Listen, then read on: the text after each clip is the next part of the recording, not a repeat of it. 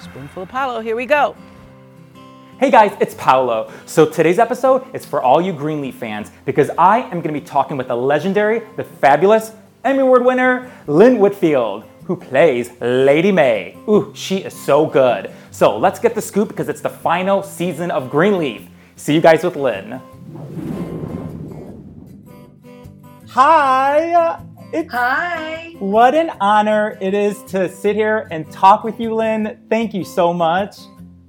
Oh, well, thank you for wanting to talk. Oh, of course, and you look gorgeous. Oh, thank you so much. This is a, a whole new world doing all this at home. It is, it really, because like when we do our interviews, it's usually we do it like in person, face to face. So now it's like just like all the other shows. This is this is the new the new normal for now.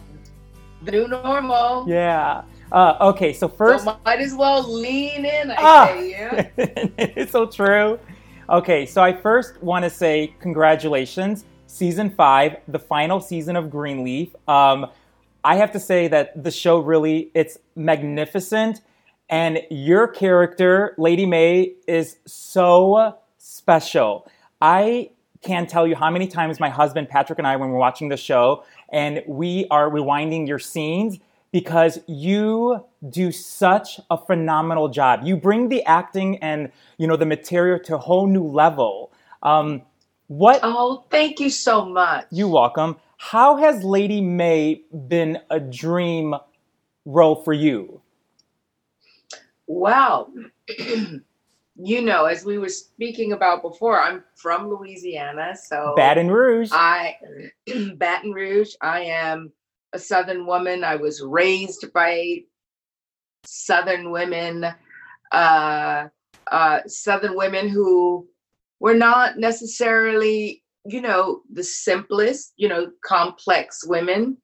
And I was so pleased to be able to put flesh and bone on a character informed by what I know of what it is to be a Southern woman in charge, you know. So uh, that informed a lot of how Lady Mae looks, you know, because so often, you know, women in the South, you know, and in the 50s, you know, the shoes match, the dress match, everything was pink and all well, okay, Lady Mae is much more sophisticated than that, but no matter what was going on at home or what was going on inside, the facade, the the the, the trimmings, you know, the icing was always pulled together, you know. Um, my mother, I didn't, I never even knew my mother could break a sweat. She was always like, mom, you sweat. That's wonderful. You're you. Um, and you know, like Tennessee Williams as a as a playwright, you know, always spoke to these complex Southern characters, right? But Black people in the South have a lot of those same complexities. So with Lady Mae, I was able to bring a lot of those layers, you know, the the the what what we hold inside and what we harbor as secrets of if we don't look perfect then people may know that there are things inside that don't feel so good. Things inside that i'm ashamed of but looking perfect is my equality you know uh, and so we started there and as you can see through the seasons, we've learned more. You know, we've learned that she was molested by her father. And perhaps the horror that, she couldn't look at it for her daughter, you know, that denial thing. We know that she had an affair that manifested grace. So that is very humbling. We know that she actually wanted to be a preacher herself and put that aside to be a first lady and to be a helpmeet and a support, you know. So you know, through the seasons, we've started to see more of what's going on inside of her, you know. And another thing that I love about this lady is that in her seriousness, sometimes she's funny. It's true. oh, well said. Uh, yeah, well said. You know, you know, after I, I get it because after watching season after season, I remember Oprah said she said like when she got the script and she was reading it, she said that she pictured you and hearing your voice for this role, which I think is just amazing. And for you, you've worked so hard in this business. What does it feel like when you are people like Oprah Winfrey, you know, say, "Get me a Lynn Whitfield"? What does that feel like for you? Well, it feels so gratifying, you know, because I didn't have to convince anyone that I would honor this woman and add something to this series. I, I didn't, so I didn't start from a glass half empty. The glass was full. And all I had to do was keep filling it because I had the the confidence of the creators that they felt that my instincts were the ones that they wanted, you know? So that emboldens you to take chances, emboldens you to make suggestions and and and build something because your ability to do that isn't in question, you know? Yeah. Oh, oh my gosh. You, you give me a little emotional. It's beautiful. Oh, you're just, you're amazing. You really are amazing you know? Really? Yeah. I mean this is such an honor. I, I like I, I, feel like i'm sitting there next to you because that's what i'm feeling is so real and raw and beautiful. So thank you for opening up and saying that really. Yes. No you know this business is a hard business you know and there's a lot of rejection in it disappointment and every now and then you get a creative environment where you can do what you do best, do what you train for, do what you think God purposed you to do. And and so uh, Greenleaf and building, creating, putting flesh and bones and blood and heart into Lady Mae has been one of those great creative experiences where everybody, the crew, costumers, the set designers. They, they, I just read an article in uh, Architectural Digest online where John um, Henson and Michelle, they said well, the whole mansion was informed by who we understood Lady Mae to be because she would have made all those decisions about interiors and all of that. So, and all of the fresh flowers, and they were fresh flowers. They weren't uh, on her desk, by her bedside. They were all fresh. They saw this woman who wanted to create a beautiful home and refined home for her. And so it informed all that. So how often are people really all coming together out of love for a story? And we had that, yeah. For you, do you feel satisfied as the show um, wraps up that you were able to tell their full story well, that's an interesting question because, you know, people keep living and breathing and things go on and there are new discoveries and new possibilities and all of that. However, what I do feel is that we have been able, by the time we get to this eighth episode and final episode of this season, I think that we will have fulfilled a particular sphere of this family and this story as we know it now.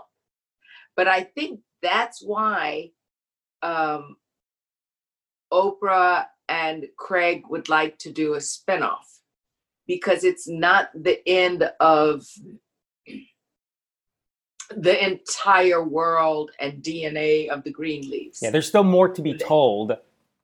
There's more to be told, but you know, you can't always live life in the same environment. We as humans, for really, you know, that in order to for the new thing to happen, things have to fall away.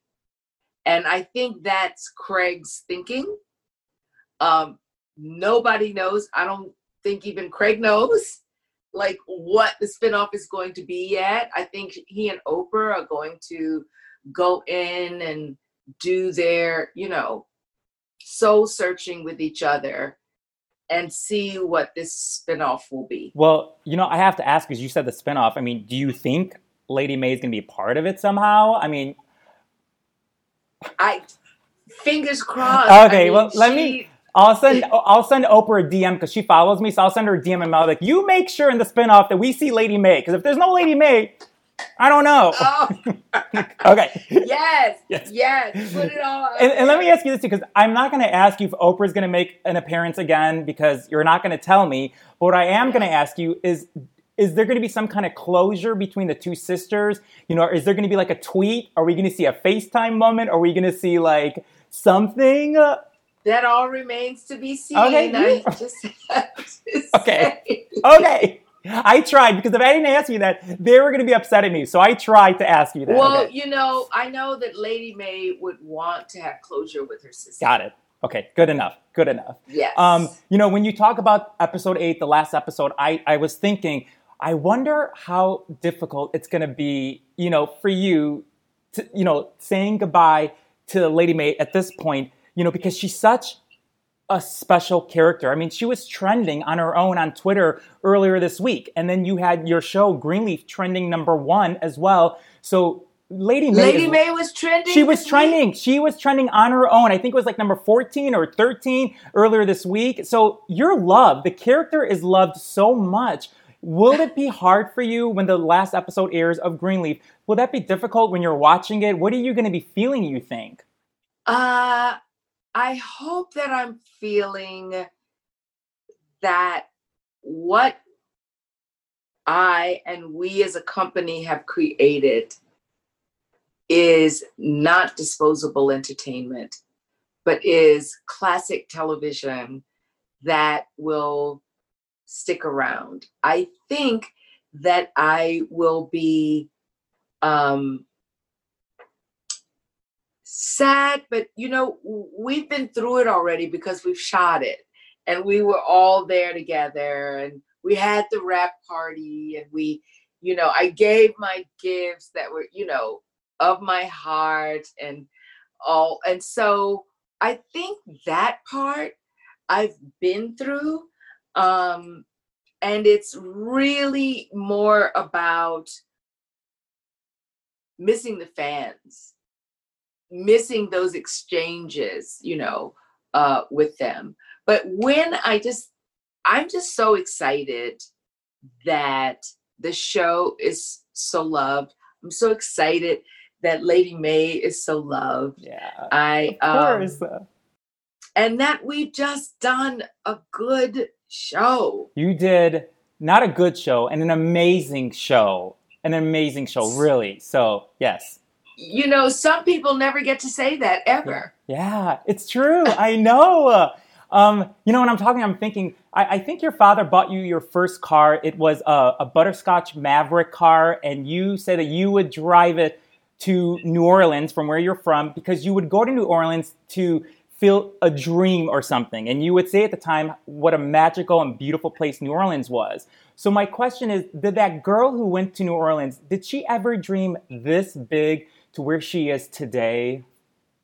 well i don't have an oscar yet and i always dreamed about having one You're gonna get it soon. so so i would yeah there was something in me that said i can do this i can i can walk down a stairway like like bette davis did in all about eve and say a line that people will want to repeat. I can make people cry and make them let i just since i was five. So so what i haven't done yet of that scenario that you just brought about was when that little girl from Baton Rouge would cut school and drive down in that butterscotch Maverick. I don't know how in the world you know that or where you read that.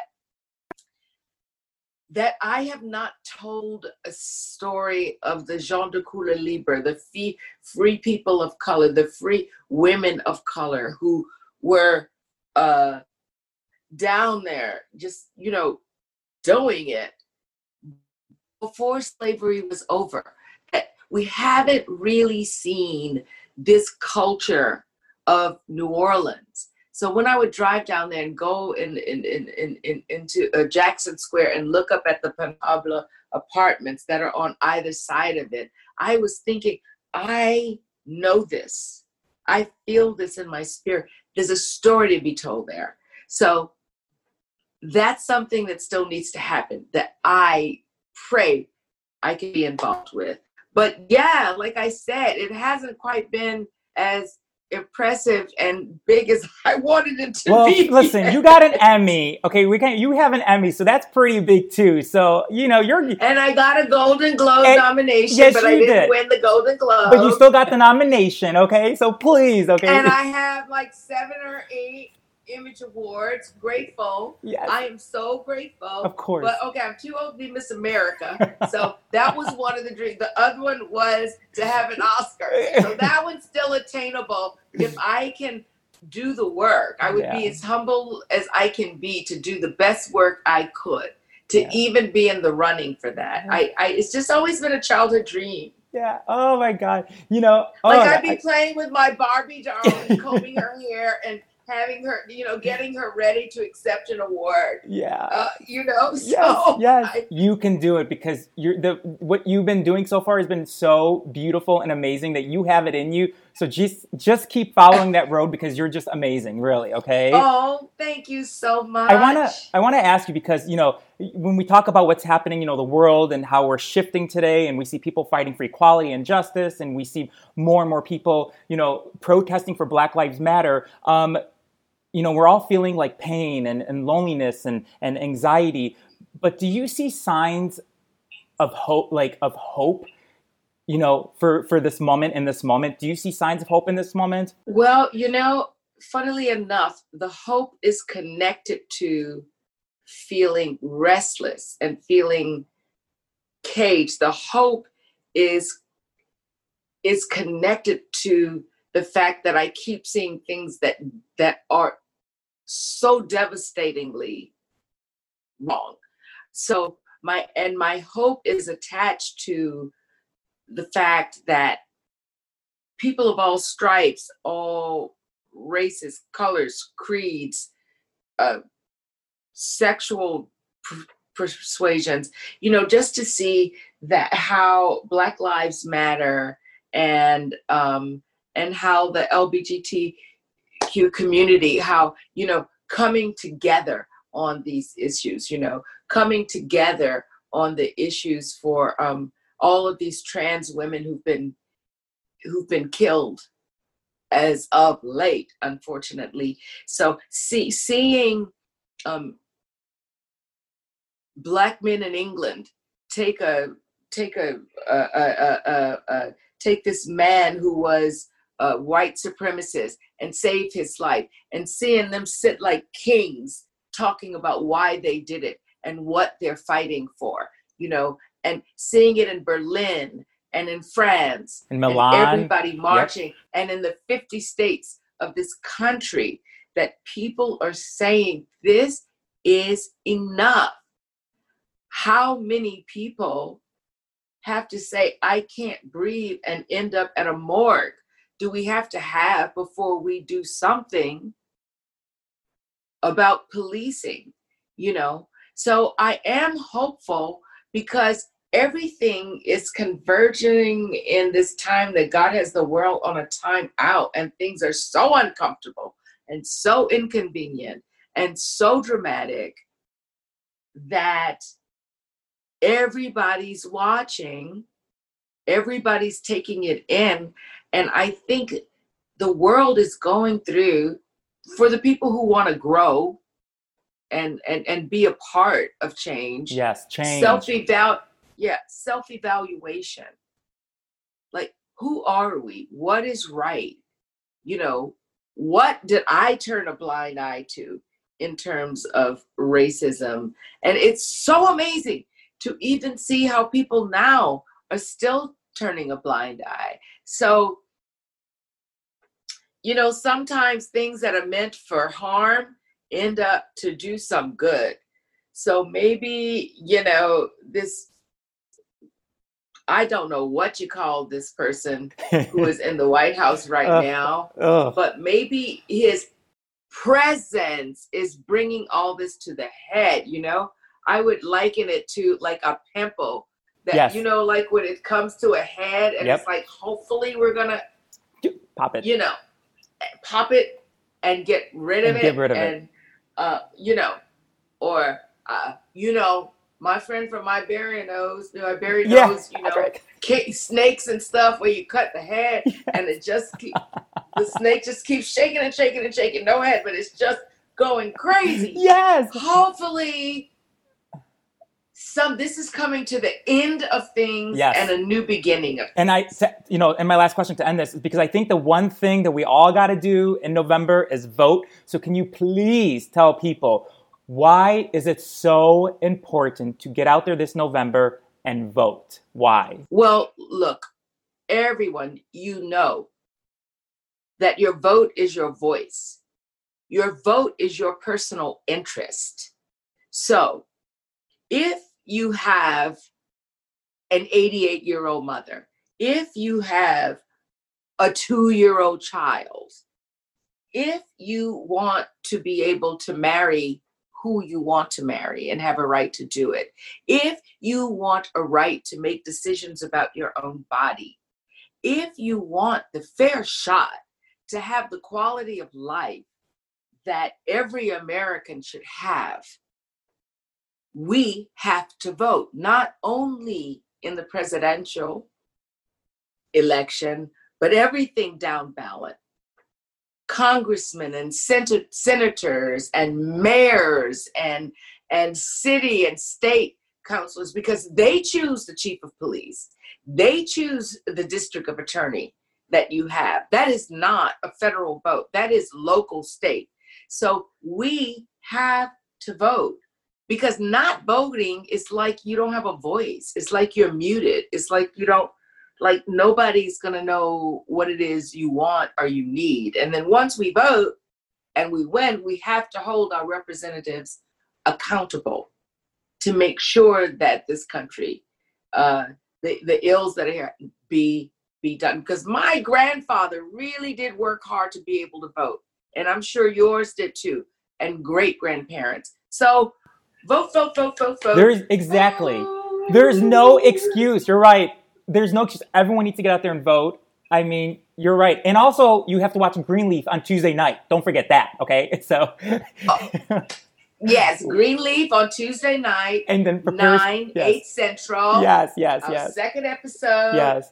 I'm telling you, it's a roller oh, coaster oh, ride. I can't and wait. You're going, and it's juicy. So just keep watching. Can, okay, I just want to say, literally from the bottom of my heart, I thank you so much. You, you know, it is an honor, as I said in the beginning, to, to speak with you. I, I, and being like listening to you is just, you gave me the chills. I adore you. I love you. I am so proud of you. And I just want to say continue success to you because you so deserve this, this, this, this journey that you're on. Just keep it up. I'm so proud of you.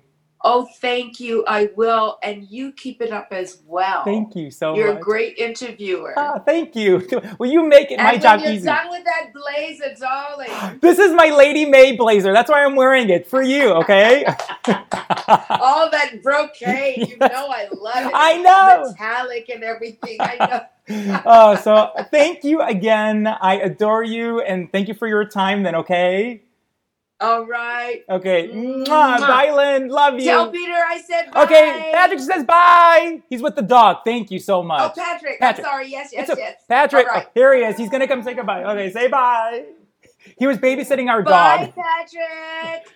Isn't she adorable? I love her. So much. Thank you again. Much love. God bless you, okay? Okay. God bless. Thank you. Thank you. Thanks for joining me today on the A Spoonful of Paolo podcast. For tons more interviews or the video version of this episode, visit our website, a spoonfulofpaolo.com, or our YouTube channel. I'm Paolo Presta, and I hope you always remember to dream big. Dream big. Spoonful of Paolo.